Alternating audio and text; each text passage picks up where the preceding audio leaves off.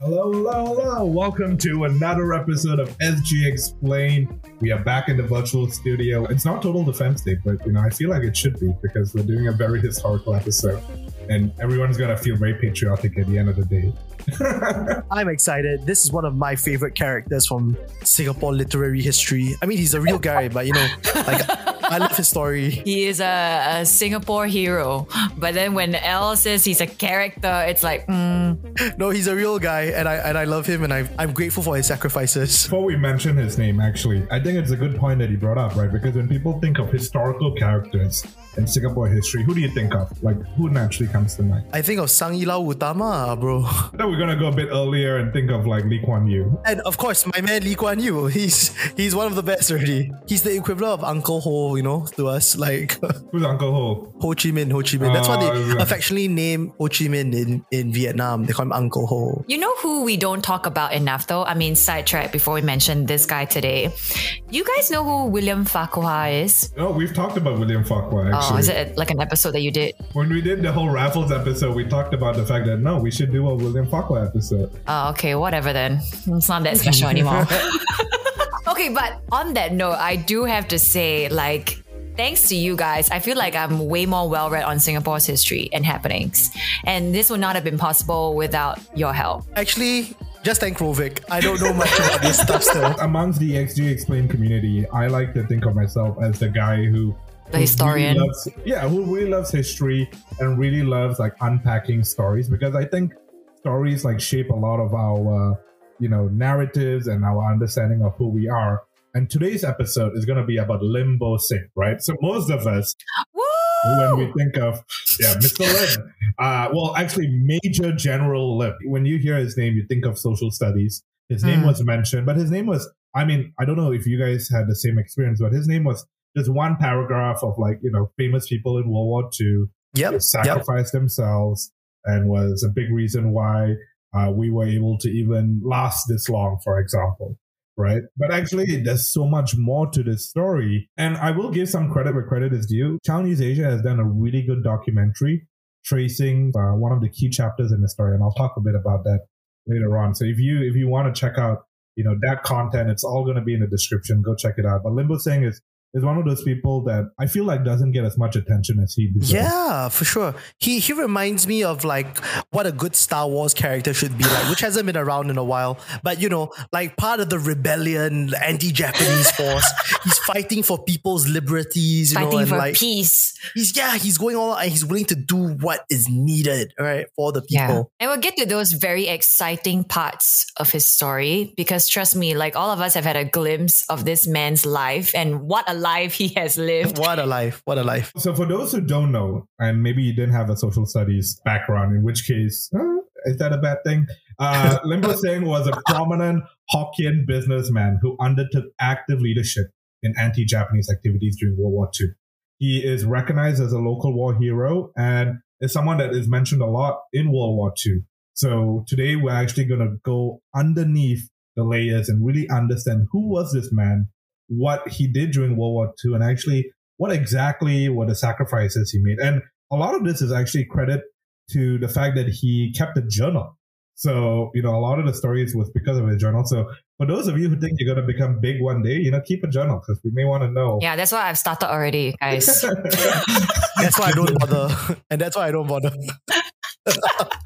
All right, we'll get to those exciting stories in just a bit.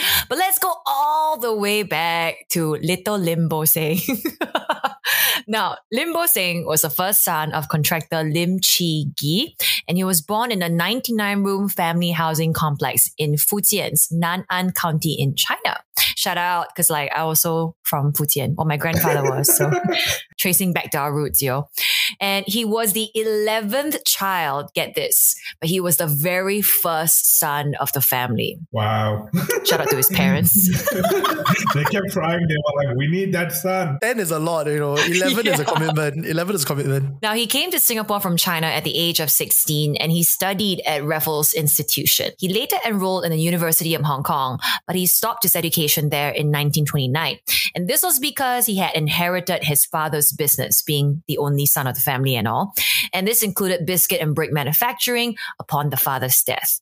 So he was then nominated for and held several key positions in the community, including chairman of the Singapore Building Industry Association, board member of the Singapore Chinese Chamber of Commerce and Industry, and also the executive member and education director of the Singapore Hokkien Association. Now, in 1930, he married Gan Chu Niu, a Straits-born Chinese with whom he had 8 children. Sadly, one of them did die at an early age. But overall, he was a loving father. He took his children to High Street on weekends to read, buy them books at Ensign Bookshop before going to Polar Cafe, OG, for cake and ice cream. So overall, he had a very happy, fulfilling family life. We're recording this at a great time because like, yesterday was just Father's Day, guys. So this feels on brand. This feels on brand. For those who've listened to the Merchant episode, which you should definitely do, you would know that the fact that he held all these positions is a big deal. Because in the 1930s, this was really what it meant to have stature in society, to be executive members of the Singapore Hokkien Association, to be part of Chamber of Commerce. These are big deal, high signature positions. I think it'll speak a lot to his character as we move into the war period, right? Because this is a man not only with stature, but has something to lose. So in the 1930s, Lim Bo Seng, under the alias Tan Chun Lim, participated in anti-Japanese activities in Singapore, particularly in supporting the China Relief Fund. Upon the request of the then governor of Singapore, Shenton Thomas, Lim Bo Seng formed the Chinese Liaison Committee to assist in civil defense. Now, after the fall of Kota Baru in northern Malaya in December 1941, Lim Bo Seng, as head of labor services of the Overseas Chinese Mobilization Council, organized more than 10,000 men for the British government to man essential services and to construct defenses around the island. As Japanese troops began to approach Singapore from Johor, Lim and his team helped to blow up the causeway to impede the Japanese advance. So, bro, this is a big deal, man. This is like one of the biggest episodes in the invasion of Singapore. And you have to remember, right? This was before the sense of nationhood, right? Lim was saying, for all sakes and purposes, still considered himself a Chinese immigrant to the country. But because he valued where he was, he felt like a sense of connection. He was able to mobilize all these other people, basically all these other Chinese men, to stand up against the Japanese. Yeah, to defend the island. Yeah, exactly. He's a hands-on kind of dude. I mean, we're not really describing what he's doing. He can mobilize men, but Lim Bo Seng was known to be I'll go there and do the stuff with the people kind of guy. Right. Yeah. So that's asking a lot. If I had stature, I'm a coward lah. You don't ask me to go and bomb bridges, bro. It's just not my style. Right. By the way, this earned him a reputation. The Japanese at this point knew of who Lim Bo Seng was because of the fact that he helped to blow up the causeway. Oh my gosh. It actually affects it later on. Precisely, because before we actually fell to the Japanese, he actually had to escape to India, leaving his 7 children and wife, where he was then joined by the British resistance group Force 136, the famous Force 136, and was trained by the British for intelligence work. Leaving, of course, not a very easy decision for anyone, let alone Lim Bo Seng, who wrote in his war diary on February 11th, 1942, quote, "To leave the dear missus behind at the mercy of the enemy would go very hard against my own conscience." Oh my gosh, I want to cry. On the other hand, to remain with the family in the event of enemy occupation would not in any way improve the situation, but my presence may even make their lot very much harder. Wow. The sacrifice! If my dad said that to me, right, it would change our relationship. You know what I'm saying? It would fortify my relationship with my father so much more. And I still love my dad, but you know what I'm saying? This is crazy. So Lim left soon after by sampan, out of all things, observing in his diary that the sky was lit up by the enemy fire in 3 directions: Pasir Panjang, Serangoon, and Bukit Timah. By morning, Singapore was, quote, by him, enveloped in a pall of smoke. How crazy is this story? I love that he just writes like a literary student, bro. Right? He goes out there and like bombs causeways. Like, what a champ, dude. Yeah, this guy is a Renaissance man. It's good to engage in extracurricular activities, guys. No, sometimes you write, sometimes you bomb bridges. Like, still a poet, still a poet. And he was a family man at the end of the day. Still a family guy. Wow. What can this man not do? Not sell out Singapore, that's what. So Lim Bo Seng at this point, right, is really a model for what it means to put something bigger than themselves ahead of one's life, right? Because there was no reason for him to do any of this beyond the fact that he really believed it was important to protect the nation and protect the island. As a backtrack and giving a bit more texture to this, aside from protecting Malaya and sort of the Singapore island, Lim Bo Seng at this point was also very involved in anti-Japanese activities back in China. For those who know sort of the bigger World War II context, before Japan had come down to Singapore, they were already invading parts of China. They were already sort of encroaching into China and causing a lot of ruckus there. And so Lim Bo Seng had sort of this connection between, you know, I'm a Chinese immigrant, I care about what's happening back there, let me do stuff to help out back there. And now knowing that the Japanese are coming here, I've got a whole ground to do there. He was basically in the mental mindset of, this is wartime, I got to do whatever I can. So we'll find out a bit more about what he does once he's in India, once he's in Force 136. You know, we talked a bit about the impact on children. Actually, Lim Bo Seng, 7 children, had more children, and basically their grandchildren are currently in probably their 50s, 60s in Singapore right now. And a lot of them, they followed in his path, because what else can you do when you have a grandfather like Lim Bo Seng? One of his grandsons is actually pretty well known. His name is Lim Teck Yin, and he's also involved in public service. And that's actually the right cue for quiz time. Woo! So, okay. I don't know if you guys know Lim Teck Yin, but Lim Teck Yin followed in his father's footsteps. He's actually had a couple of roles, but I want you guys to guess, in his current role, what notable position does he hold? This is not very fair, because I've actually met the man, or rather I've bumped into him. So Amian, go take a guess. I'm sorry, but I don't know this man. So I guess the pop quiz was made for me. I'm going to say education.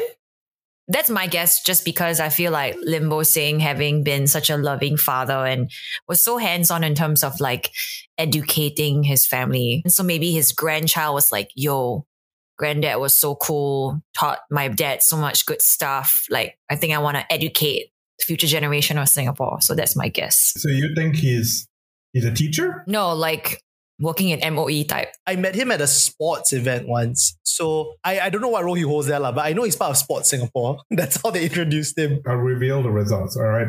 So Lim Teck Yin is 59 years old. Ooh. He is a former brigadier general in the military, but his current role is the chief executive officer of Sports Singapore. Oh! Yeah, so this guy is actually shaping sort of the current sports scene. He was actually involved in a lot of competitive sports before the military. And in the SAF, he was in charge of a couple of different institutions, including SAFTI, which is, you know, the big military institute that trains SAF officers. So he's a big deal in the Singapore scene. And if you go and Google Lim Bo Seng, Lim Teck Yin, there's actually sort of an article where it was an anniversary of the Lim Bo Seng Memorial. And Lim Teck Yin kind of, you know, pays homage to Lim Bo Seng. That's nice. His sort of worldview and stuff like that. So it really goes to show the decisions you make have a huge impact on future generations. Very cool. Very cool. On that note, we're going to take a short break. We'll be right back where we get really into the meat of what happens to Lim Bo Seng, and a pretty sad ending for him. So we'll be right back.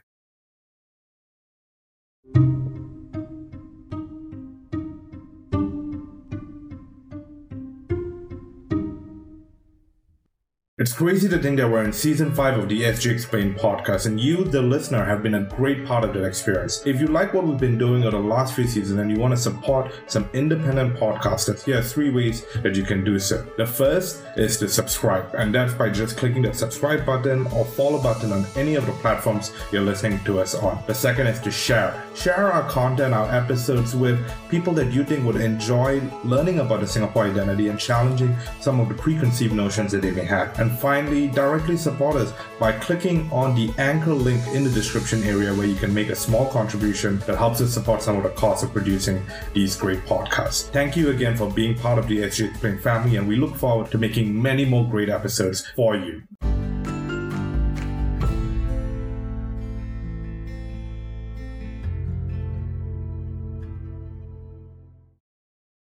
All right, and we're back from the break. So prior to the break, we talked about the fact that Lim Bo Seng had to leave Malaya to go to India. The British already realized that they were going to lose Malaya to the Japanese, and they wanted to reconvene somewhere else, and they did so in India. Now, if you guys have listened to the episode on Operation Tide Race, this actually takes place right before Operation Tide Race. So, you know, if you want to connect some dots, go listen to Operation Tide Race right after this. Force 136 was a special operations force formed both by the British and Chinese governments in June of 1942 to support resistance groups held behind enemy lines and to coordinate guerrilla operations in support of the planned British invasion of Malaya.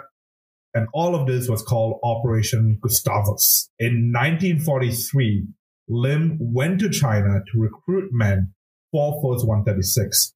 And according to historical sources, to avoid detection by the Japanese, what they did was they smuggled secret messages in empty tubes of toothpaste, salted fish, and even in the Force 136 members' own diaries. To avoid detection by the Japanese, Lim Bo Seng even pretended to be a businessman at checkpoints using the alias, we mentioned this alias before, Tan Chun Lim. So again, you have to realize this is when the Japanese were already in territory. They had controlled these territories, and Lim went back to China, knowing full well that the Japanese were looking for him because of the blowing up of the causeway under this alias to continue guerrilla operations. How crazy is this guy? This guy's got balls. Yeah. This guy's a man. Again, it's really just something I think you really need to know why you're doing it in order to be doing it. With a group of fellow Force 136 members, Lim Bo Seng also landed in Japanese-occupied Malaya later on by submarine and set up an intelligence network in the urban areas of Pangkor, Lumut, Tapa, and Ipoh. And this intelligence network was known as Operation Zipper, which was aimed at recapturing Malaya with British support by 1945. Operation Zipper was the operation that never happened because the Japanese got bombed. Yes, we did this in the other episode as well. Now, as with every story of a war hero, it always gets more exciting and more depressing when there is betrayal involved. I'm sorry, I didn't mean to make this so dramatic. So dramatic. Now, while in Ipoh, Lim's whereabouts and espionage involvement were betrayed to the Japanese. Lee Teck, one of Force 136 members, who was a triple agent between Force 136, the British and Japanese, get this, triple agent, yeah, betrayed Force 136 and Lim Bo Seng. He leaked out valuable information that allowed the Kempentai to pick up coded messages from Force 136. And this led to the captures of many of the members in Force 136, including Lim Bo Seng himself. And on 27th of March, 1944, he was caught by the Japanese while fleeing. So despite undergoing torture at the hands of the Japanese, this man refused to reveal the names of fellow resistance group members. He would rather suffer under the hands of the Japanese than to betray his own comrades.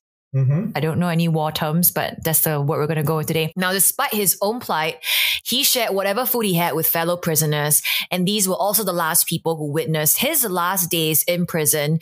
By that time, he had been reduced to a bag of bones. And it's such a sad state of a man to imagine, to be honest, because this man deserves so much more. He eventually did die of malnutrition, dysentery, and torture. And he died in Batu Gajah Jail, Perak, on 29 June 1944.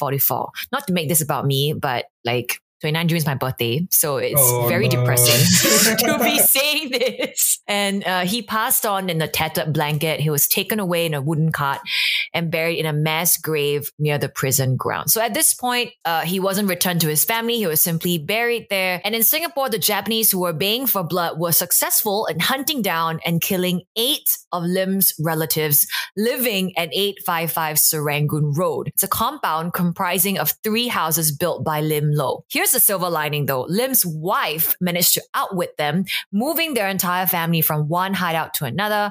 And at one point, she even sought refuge at St. John's Island. After the war, Lim's remains were disinterred from the jail in December 1945, brought back by his wife, and reburied in Singapore on 13 January 1946 on a hill overlooking MacRitchie Reservoir. In February 1946, the Chinese nationalist government posthumously awarded him the rank of Major General. Let's take a moment to let that sink in. We will. And just thinking about his story, I mean, I'm definitely glad that in 1946, the Lim Bo Seng Memorial Committee, which included representatives from the Chinese nationalist government, was actually established to raise funds for the construction of a public memorial dedicated to him. Like that's the least that we could have done, honestly. It's hard because, you know, a lot of the times when we listen to war stories, you don't really want to valorize war by it as itself, right? But you want to valorize morals and ideals and things that people hold true to themselves, like protecting their families, fighting for what they believed in. And of course, like the fact that they were protecting their comrades till the very bitter end. That's something which, if people, you know, don't like the notion of war, at the very least, you can look at someone and say that was a human who lived his life, you know, the way he wanted to, and with all the integrity that you could ever ask of a person. The colonial government rejected the committee's proposal to build a memorial park around his grave, but granted permission for a memorial to be built at the Esplanade.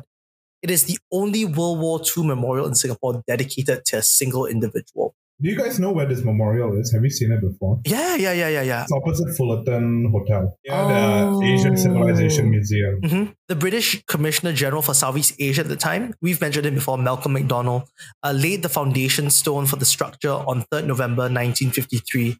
And the completed memorial was actually unveiled on 29th June 1954, a year later, by Charles Lowen, the then Commander-in-Chief of the Far East Land Forces. Designed by Ng King Siang, the memorial occupies a site measuring 100 feet by 80 feet. So it's like a 30 meter by 24 meter sort of like land space, which was donated by the government. The construction cost of $50,000 was funded by donations from the Chinese community, who I'm very sure, you know, they hold a very beloved place in their hearts. And the memorial takes the form of a 3.6 meter high octagonal pagoda made of bronze, concrete, and marble. A bronze 3-tier roof caps this pagoda, while 4 bronze lions stand guard at the base. There are 4 bronze plaques placed around the pagoda, giving an account of Lim's life in full English, Chinese, Tamil, and Jawi, which is a Malay dialect. And on 28th December 2010, the Lim Bo Seng Memorial was gazetted as a national monument. I can't believe it took us a while, but 2010 isn't that long ago, right? Yeah. 12 years back. But I'm glad it's now protected as a national monument. I know we had a lot of good laughs along the way, but man, what a full circle story to commemorate an individual such as Lim Bo Seng. Yeah. When I put together this story, I was just thinking about how this shapes sort of our narrative of what it means to be in Singapore, to live for Singapore, and I guess especially with, unfortunately, stuff that's happening in Ukraine and Russia and other parts of the world. You know, it's not that I'm saying that Singapore needs to rise up and call arms, but would we, right, if push came to shove? And I love doing these history episodes and military episodes only because at the end of the day, it's never about someone in power being very smart with the strategy or about big tanks and big weapons, because those do shape sort of the terrain of war. But it is these people. It's people who chose to put their lives on the line, who chose to really stand up for their family, stand up for their comrades, and to do the right thing. And I think Lim Bo Seng's story is it needs to be told more, right? Because this guy did so much, and he really sends a very strong signal of what it means to live for others. So Yeah, it's probably a good story for this time that we're living in as well. I think it really puts things into perspective though, because so many of us, like, we read about history of Singapore, but we've never, well, fortunately, we've never had to go through it. So then it makes you wonder, like, independence was so hard to come by at one point, but now it's truly because of our founding fathers that we get to enjoy, you know, the privilege of peace, of safety, right? And the whole time I was also just thinking about the wife, lah, you know, fucking heartbroken already, right? And I just have to take the 7 children and run from one side up to another. She's like, no, my husband fought hard and I will fight even harder for our family. So I was like, yes, this is the kind of woman that I want to be. The wife needs credit. The wife needs credit for being so fucking, you know, strong throughout all of this and taking care of the kids and well, you know, knowing that the Japanese are out to get your family, right? Another great episode to kind of like ponder on as we go into the week. Thanks so much for sticking with us throughout this entire episode. We hope you learned something. We definitely felt something. And we'll see you in the next one. Bye.